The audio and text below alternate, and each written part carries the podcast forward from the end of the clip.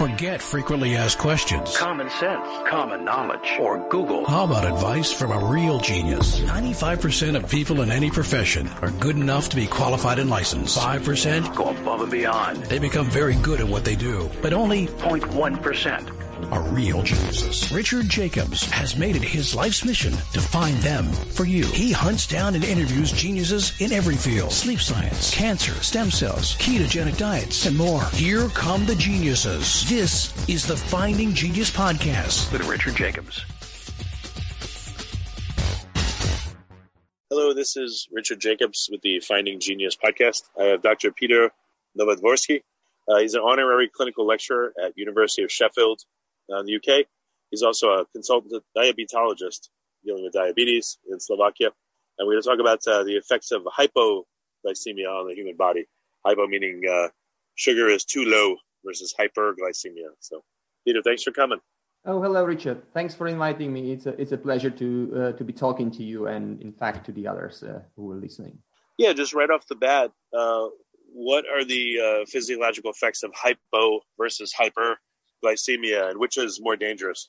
Oh, that's a very interesting uh, question. I would probably answer simple that, simply that uh, both of them, the hyper, so the high glycemia, and the hypo, the low glycemia, are uh, dangerous in uh, different ways, but also the, the, latest research has shown that there might all even be some sort of common uh, reasons why why these two uh, can be dangerous. So it's it's best to stay in normal glycemia, so the normal glucose levels, and uh, either deviation up or down can be uh, dangerous, really. So, um, why hypoglycemia? What uh, what are you studying about it? Are you hoping to mitigate it in people where they have less events where they go hypoglycemic, or like what's what's the reasoning? That's right. Okay, yeah. So um, I've been working closely with uh, Ahmed Iqbal, who has uh, given an you know a nice podcast on you know yep. uh, here, and uh, he's mentioned a few things there. And we both worked in Sheffield in the United Kingdom with uh, Simon Heller, one of the sort of leading expert in the hypoglycemia research. And uh, my particular focus is on what the hypoglycemia does to your heart and to the cardiac rhythm and in general the cardiovascular risk. That means the risk of uh, uh, people uh, who have diabetes getting a cardiovascular disease. Oh well, okay. So if someone has cardiovascular disease, or I would guess other comorbidities of diabetes, what does that do? Does that put them into a more hypoglycemic state? Or does it make it easier for them to go into that state or not recover from it? Like, what's the implications?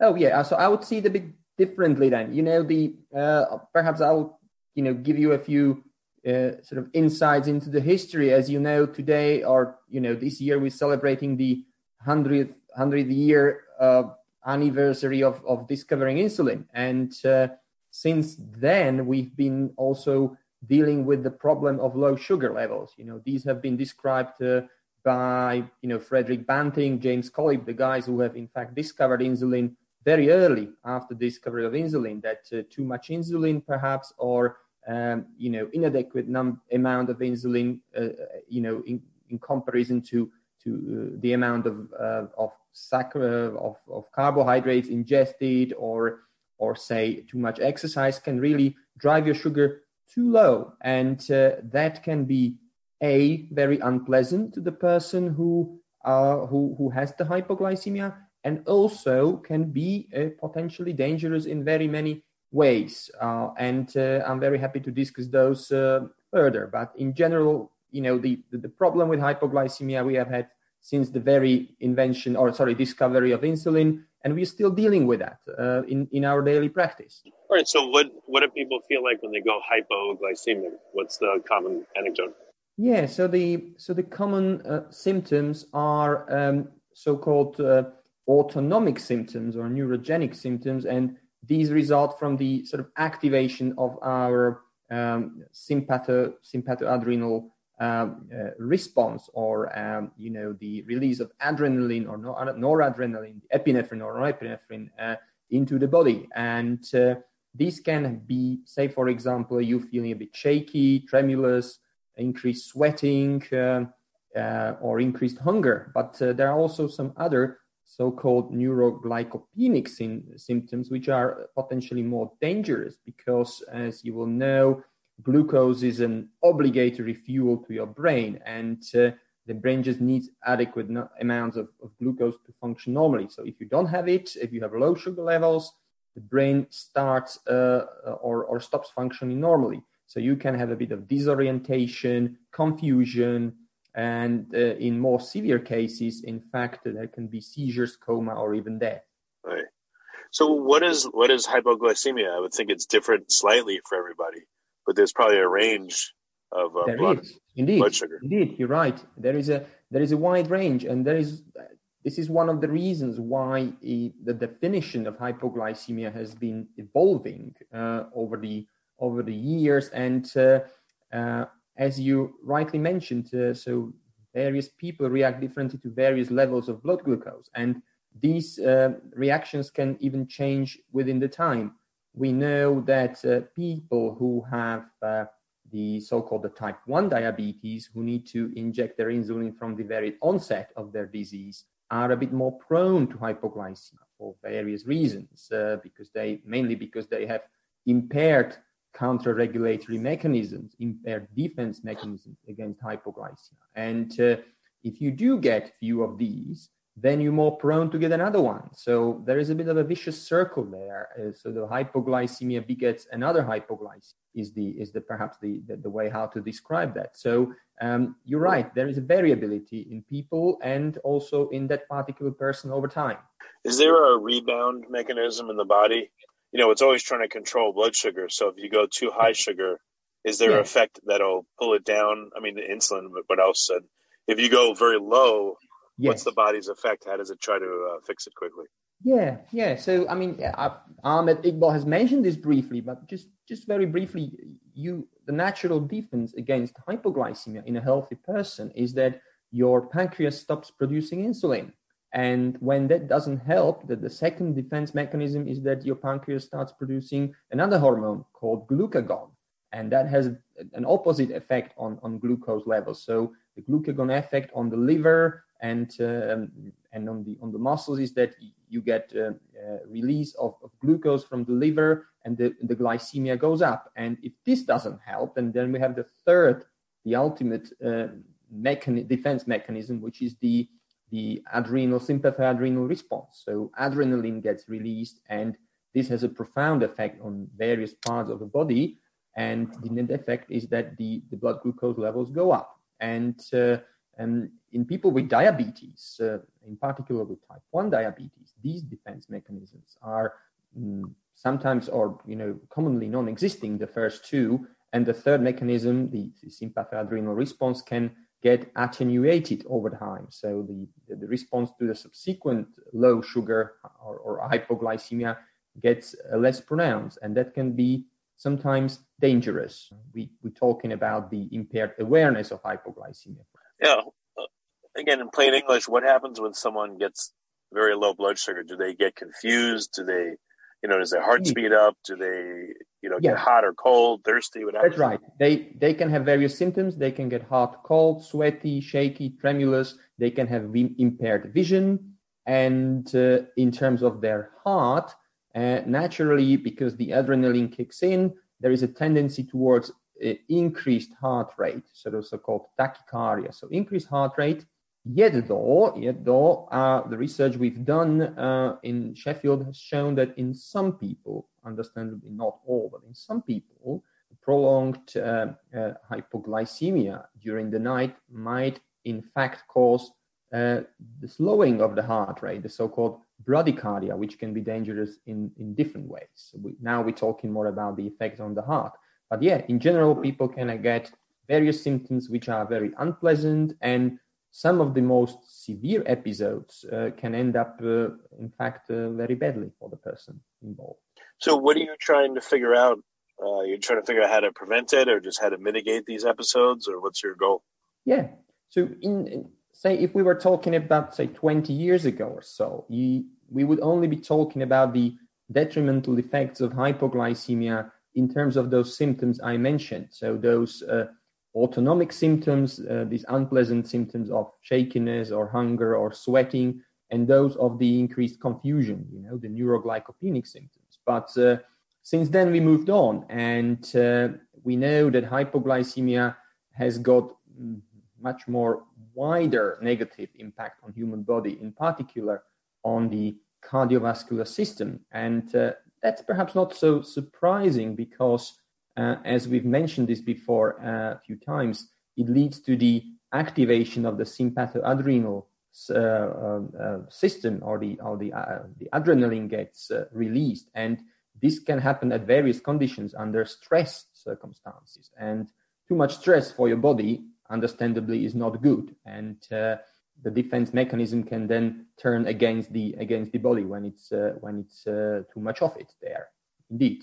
So w- what's the focus of your research into hypoglycemia? You looking at type 1 type 2 are you looking at it during yeah. sleep um, yeah. right before yeah. you eat or after you eat you know what's where are you hoping to intervene yeah so we've uh, we've been looking at uh, uh, the hypoglycemia effect on on the cardiac rhythm on the heart this comes from uh, uh, the fact that there is a so-called dead in bed syndrome which sounds a bit scary and indeed it is uh, which is a fortunately rare even but well described that people with type 1 diabetes who were otherwise young and healthy and have been found dead in their beds on the on the following morning. And uh, right. before that there was no sign of any severe illness hence hence the name. And this has been described in the early 90s uh, in the UK and since then we have had other reports from other parts of the world. And uh, my mentor mentor professor Heller has researched into this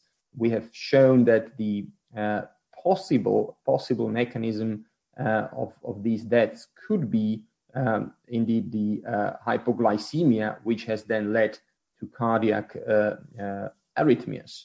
Uh, so, so I, when I joined the group, we we designed a study when where we were looking at the effects of so-called clinical hypoglycemia, so the one which occurs normally when the people carry on with their normal lives, uh, and we put on uh, people the blinded continuous glucose monitors and the Holter ECGs, and we look we were looking at what was happening during the hypoglycemia versus the normal glycemic levels. Mm.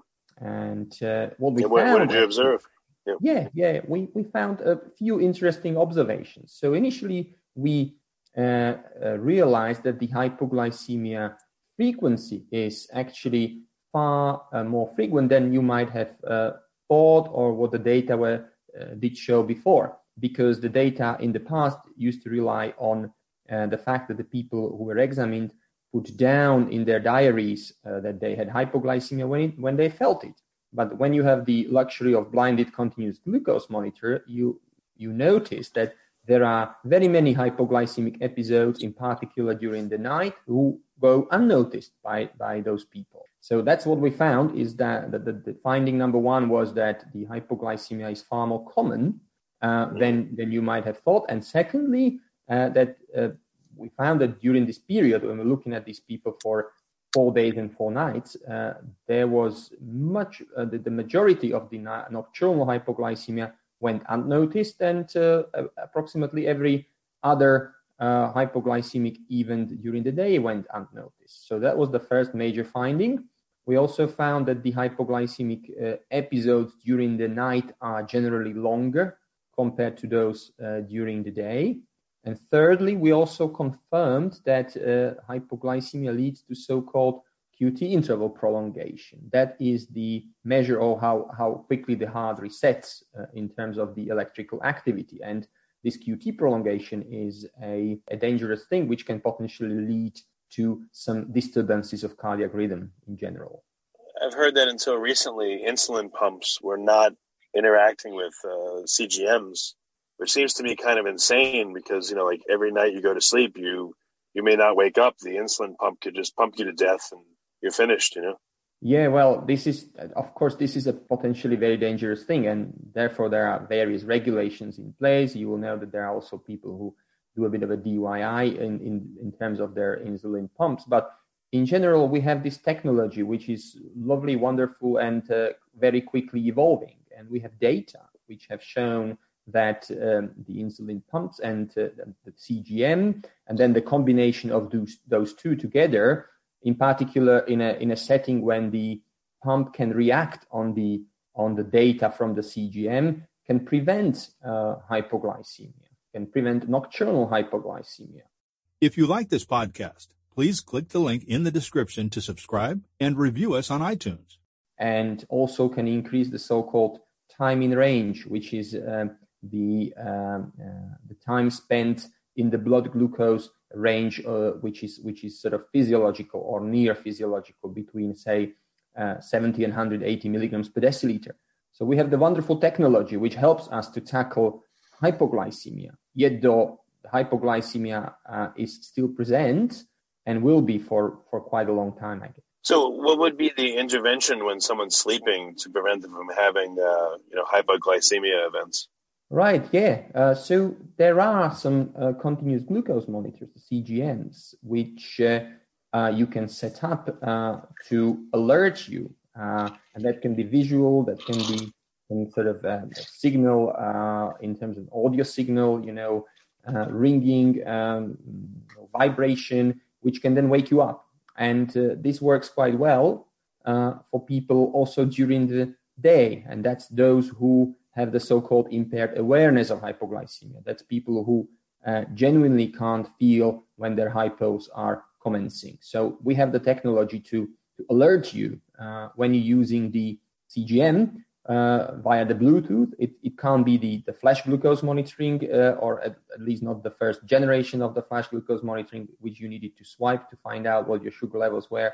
But the classic CGM has been helpful a lot in uh, in this clinical problem. So, I mean, besides waking someone up, why not have a insulin pump that also has a little bit of, uh, you know, sugar in it, so it can pump maybe tiny amounts of sugar. I mean, that'd be an interesting experiment if uh, someone was sleeping and they were hooked up to an IV, and it gave little pulses of uh, of sugar whenever they went into a hypoglycemic state. I wonder what that would do to their sleep. It would be certainly interesting, uh, and I think people have thought about that, but it is perhaps not so easy to do. And we have the so-called dual systems when the insulin pumps do not only infuse uh, insulin, but they also infuse uh, tiny amounts of glucagon. Uh, so there are some data on these which are promising, but uh, the situation is a, a, bit more complex than that because there are um, too many factors that influence um, your your risk of going hypo on that particular day or night. Like for example, the amount of your meal, the timing of your meal, the content of your meal, the amount of physical activity, the type of physical activity you've been doing, um, and uh, and a few other things really, and they all go into a you know a complex equation, and and and that kind of estimates your risk or predicts the risk of you going low or high, and uh, we really need a better insulins, I would say almost, because the the algorithms in the pumps are, pumps are quite good, but we need insulins which react a bit faster. So so these insulins which we're using are a bit slower compared to how our body works when everything's fine. So in healthy people, that's that's a major major difference and one of the major struggles for for those pumps to work better. Yeah, the the different uh, insulin. I heard there's fast acting, slow acting, etc. So yeah. When people have the different types, uh, what's the reaction when they're? Uh, I mean, how does it? What's their blood sugar response? I mean, you wouldn't have when you're hypoglycemic, but which one yeah. of them predisposes people more towards a hypoglycemic response? Very nice question. Thank you for that. I mean, uh, just to give you a bit of an insight into physiology. So, in a in a healthy body, um, the insulin is produced in the so-called beta cells in the pancreas, and it's a very fine-tuned regulation which occurs on a sort of almost second-to-second basis, at least a minute to minute. And this insulin gets released from the pancreas into the so-called portal vein. That's the vein which goes or leads the blood flow, the blood flows through the vein into the liver, and the liver takes up more than 50% of that insulin. That's the so-called first pass effect.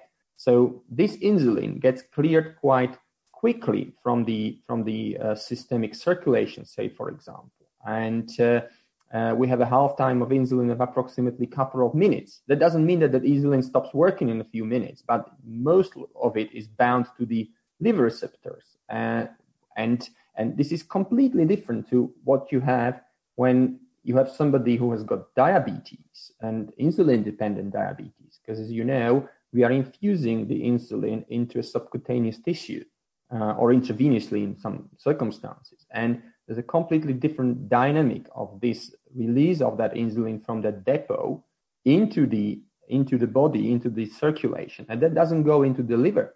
That goes into the systemic circulation first. So it's a, it's a complete different uh, way of uh, the way how the insulin perhaps uh, works, or where it goes first and where it goes then. And so, so these are important differences uh, which which one needs to be aware of when you when you're trying to um, uh, say design the systems or the insulins and everything to to prevent hypoglycemia in fact hyperglycemia really.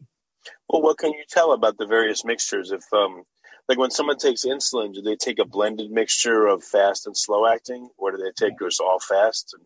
yeah. So so in general we we divide those insulins uh, as you will know into those which are the so-called basal insulins and these are insulins which are the long acting insulins and they are primarily designed to meet the the needs of the so-called basal metabolism. That means the, the body needs the insulin anyway, even if you don't eat anything, and uh, you know the metabolism needs to work properly, and without insulin, it's not possible. So that basal insulin injection, which usually happens once in a day or twice a day, usually at night, tries tries to mimic that sort of basal secretion of insulin, which our pancreas also does. And that type of insulin um, is, you know, can also you know, lead to a hypo, and some types of insulins are better than the others. And the other type of insulin is this so-called fast or quick-acting insulin, and that's the one you inject with your meals. And we have seen some great improvements in the you know in the design of these new insulins, so-called insulin analogs, uh, where you have a bit of a modification of the insulin structure, and that leads to better properties in terms of how quickly the insulin works, how quickly it gets off the system, or say, for example, with the long acting insulins, you need to have a very flat profile. That means that the insulin works pretty much constantly over time, say 24 or 36 hours. So there's generally the mixture of these two, and then sometimes these are also mixed together in a fixed ratio. That's the so-called pre-mixed insulins, but these are not used so frequently these days, perhaps as as they were in the past. But I mean, clinically, is it better to have a mixture of different types, or you mean has it not been studied enough? You know, different formulations. Yeah. Oh, absolutely. So we have, um, you know, a couple of those, and uh, one size doesn't fit all, as as you will know. And one of the skills of of, of a clinician, of a diabetologist, is to pick the right type of insulin uh, and give the right type of insulin to uh, to the right person. But it's not so easy, as I mentioned. You know, the, the, the people are you know of different age, different um, you know social background, different level of education, um, and then they also lead different types of lives. You know, some people might lead sedentary lifestyles, some people do a lot of sports, and these are all important factors which, in fact, determine what type of insulin treatment you get them. I mean, people with type 1 need it anyway. People with type 2, we have a bit of a wider variety of medications apart from insulin, and you just need to pick the one so that you achieve the best compensation or the best, you know, glucose control, which also includes prevention of hypos. Um, you know, I don't have a clinical diagnosis, and neither does my wife, but you know, we've tried CGMs for a while, mm-hmm. and um, I noticed with her, like she'll have, um, you know, let's say if she had something she shouldn't have, like a soda her uh, sugar will go up real high and then it'll crash down real low and she'll be hypo. But mine will go high and then it'll slowly come down. So our profiles look like completely different. Do you have any speculation on as to what factors modulate, you know, what your response profiles look like? Yeah. Okay. Well, you both don't have the clinical diagnosis diabetes yet though you know the, the reaction to to some kind of a sugary meal is a bit different so in your in your wife, uh, there might be an, an, element of what we call a reactive hypoglycemia. Okay, so if you ingest some uh, carbohydrates, then your body might a bit, you know, overact a bit if you if you if you want, and that might lead to this uh, kind of an overshoot hypoglycemia, which is usually can be sometimes a bit um, you know unpleasant to those people who, who uh, experience that. But I would probably say that in, in, your wife's case, there's a bit of a, this kind of hypoglycemia happening, uh, and uh, in your case, uh, the even in every healthy person, the the level of blood glucose, so the glycemia, goes up uh, after the ingestion of of a meal. I mean, the ingestion of meal which contains sugar, saccharides. Uh, so this is entirely normal. Now, uh, in order to assess whether that that CGM curve is is completely normal or whether there is a bit of a pre-diabetes going on, I would need to see those you know the, those uh, the levels of the sugar or the or the CG you know the interstitial glucose you've been uh, you have recorded. But uh, it's entirely possible that every everybody is a bit different and uh, and uh, therefore the, the blood sugar profiles are a bit. Well, okay, so no, I know everyone's different, the profiles are different, etc. But are there a couple of archetypes that are common, you know, in people that have, you know, let's say type two diabetes, or mm-hmm. is it that have those not been identified yet? In terms of how how the sugar behaves, you mean? Are there archetypes like oh, there's three types of, of sugar response, and these people do this, and these do that, and you know that kind of stuff? Right. Yeah, there are indeed there are. Uh, so let's let's talk about the the type one diabetes. So just a bit of an insight into the epidemiology. At the moment, we have around up to 500 million people who have diabetes worldwide, but say more than 90% do have the so-called type 2 diabetes. Uh, 1 or 2% might be the monogenic diabetes, and say the rest is the type 1 diabetes, so 8 9%. So if I if I start with say the, the commonest one, the type 2 diabetes, which is uh, linked with the so-called insulin resistance or decreased sensitivity to insulin and is linked with obesity and other uh, cardiovascular diseases, more, or say, say arterial hypertension or dyslipidemia, then in that situation, what we usually observe is that these people have preserved secretion of their insulin. So, in fact, they have too much insulin. It's just not working properly due to the reasons I mentioned. And if you put CGM on those people, they would tend to have um, slightly elevated or elevated uh, fasting blood glucose readings, and the excursions of blood glucose when they take a meal would not be so pronounced as compared, say, for example, to people who have type 1 diabetes. Because those who have type 1 diabetes, they have a complete insulin deficiency. Their body just doesn't produce almost almost no, there is no production of insulin whatsoever, clinically meaningful. I mean, and therefore, if somebody is undiagnosed and has type 1 diabetes, the, the blood sugar level might be very high all the time. But then when you, you know, start treating them with insulin, uh, these blood glucose profiles tend to um, tend to react more to what type of insulin you've given them because they they just depend on the insulin you're giving. Whereas the type 2 diabetes people, there's a bit of an insulin resistance, and that can that can be managed, as you know, with tablets and other medications. So there are some, you know, features or types of, of CGM traces in those two types of diabetes. Yeah, but eventually, some people with type 2 diabetes then go into what we call the the, the, the insulin deficiency. Their pancreas gets uh, so, so too tired, I would say, and just uh, can't produce any insulin anymore. And these people might then also need insulin, just like those with type 1 diabetes. Mm, okay. Um, has there ever been an attempt to like really finely control people's sugar responses to see like how, how finely you can control them?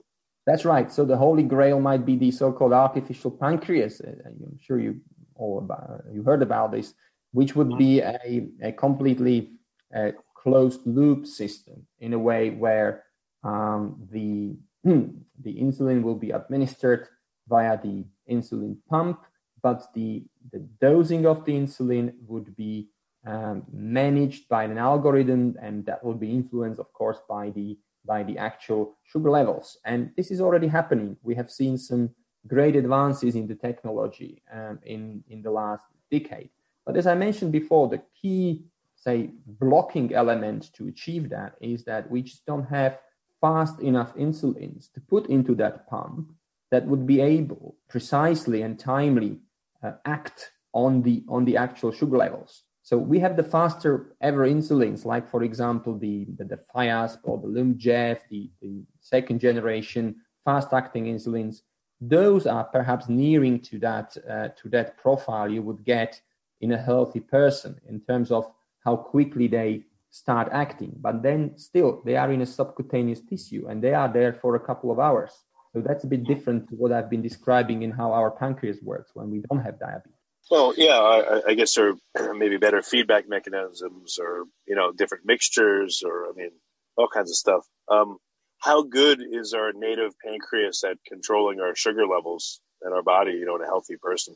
Um, in fact, very good, very good. And the reason is that uh, the, uh, as I mentioned before, the uh, glucose is the obligatory fuel for our brain, and the brain just doesn't have any storage capacities for glucose. So you need a very tightly controlled mechanisms uh, so that the, the brain function uh, doesn't get uh, somehow interrupted or put into doesn't get put into danger by too high say say say more too low sugar levels. So our pancreas is very good in controlling blood sugar levels in the state of fasting and also in the state so-called the postprandial state that means after the ingestion of a meal and is a very tightly and precisely regulated system which keeps the sugar within a reasonably narrow range really.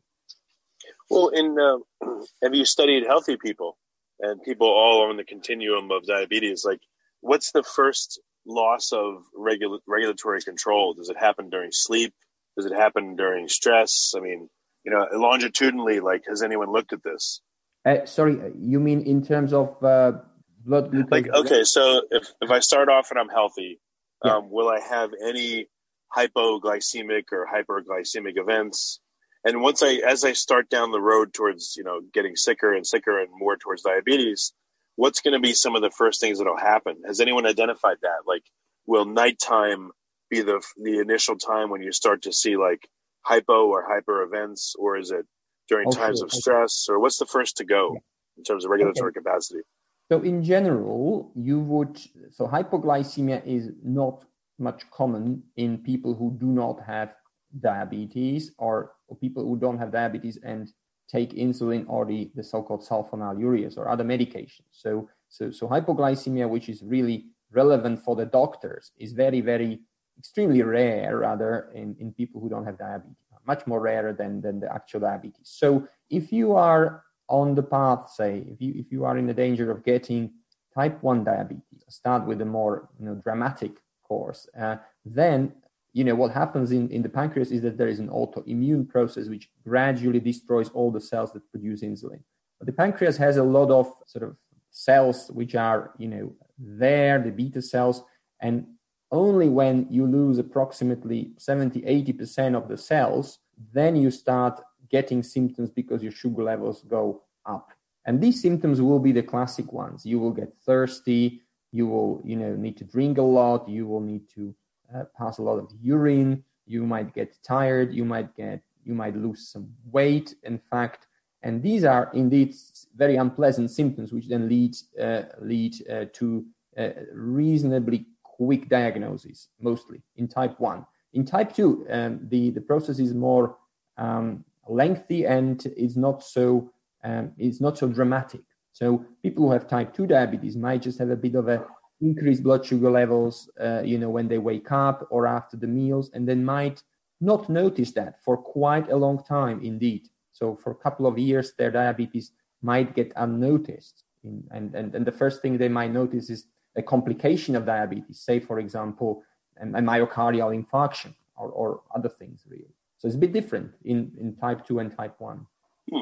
Okay. What do you think is going to be the future of, uh, you know, blood sugar control and stopping hypo or hyper events? Like, you know, what's coming out either in your, your research or in the next couple of years? What's your feeling? Yeah. So in, in my own research, we trying to identify those people who are in particular danger of these dangerous consequences of hypoglycemia. If you want these kind of cardiac arrhythmias, sudden cardiac death, etc. And uh, we've been trying to identify those people by you know various measures, but so far, so far we have not been able to um, you know reliably uh, say who out of these you know, lot of people is in particular danger of that. Uh, but to answer your perhaps your question in terms of what's the future in general, I think um, people start uh, starting to appreciate the the problem of hypoglycemia in a bit of a broader aspect. So we know that the hypoglycemia is bad to the cardiovascular health. It can lead to um, you know, various pathologies, and and therefore people who manage diabetes, the clinician or or the diabetes nurses, are perhaps going to um, uh, pay a bit more attention to the fact that it's not only the high readings which are dangerous, it's also the low readings which are dangerous. And you have all the wonderful technology here, but also let's not forget about the education, which is sometimes a bit missed in terms of place in the in the uh, in the management of diabetes. We have some wonderful data also from from the UK and all over the world that education is very good, in fact, in um, preventing hypos happening and in improving the glycemic control overall. So I think it's it's going to be very exciting, and we'll see a mixture of novel technologies coming in. We'll see a mixture of novel insulin and treat insulins and treatments coming in, and uh, we have now some novel medications uh, for type two diabetes, who, which which don't tend to cause a lot of hypos really. So I, I think we gradually getting there, and the clinical problem hypoglycemia uh, is being paid attention to. Okay, very good. Well, Peter, what's the best way for people to find out about your particular research? Where can they go? So yeah, well, I'm in a bit of a transition period. I moved from the UK to Slovakia, and I do some research at the Institute for Clinical and Experimental Medicine in Prague, which is in Czech Republic. So uh, at the moment, the best way of uh, contacting me is to email me on my email address, and uh, I'm also I do also have a Facebook account. But I think the best way of, of contacting me would be through the email. Okay, very good. Well, Peter, thanks for coming on the podcast. Thank you very much for inviting me. It's been a pleasure. Thank you. If you like this podcast, please click the link in the description to subscribe and review us on iTunes. You've been listening to the Finding Genius podcast with Richard Jacobs. If you like what you hear, be sure to review and subscribe to the Finding Genius podcast on iTunes or wherever you listen to podcasts. And want to be smarter than everybody else? Become a premium member at findinggeniuspodcast.com. This podcast is for information only. No advice of any kind is being given. Any action you take or don't take as a result of listening is your sole responsibility. Consult professionals when advice is needed.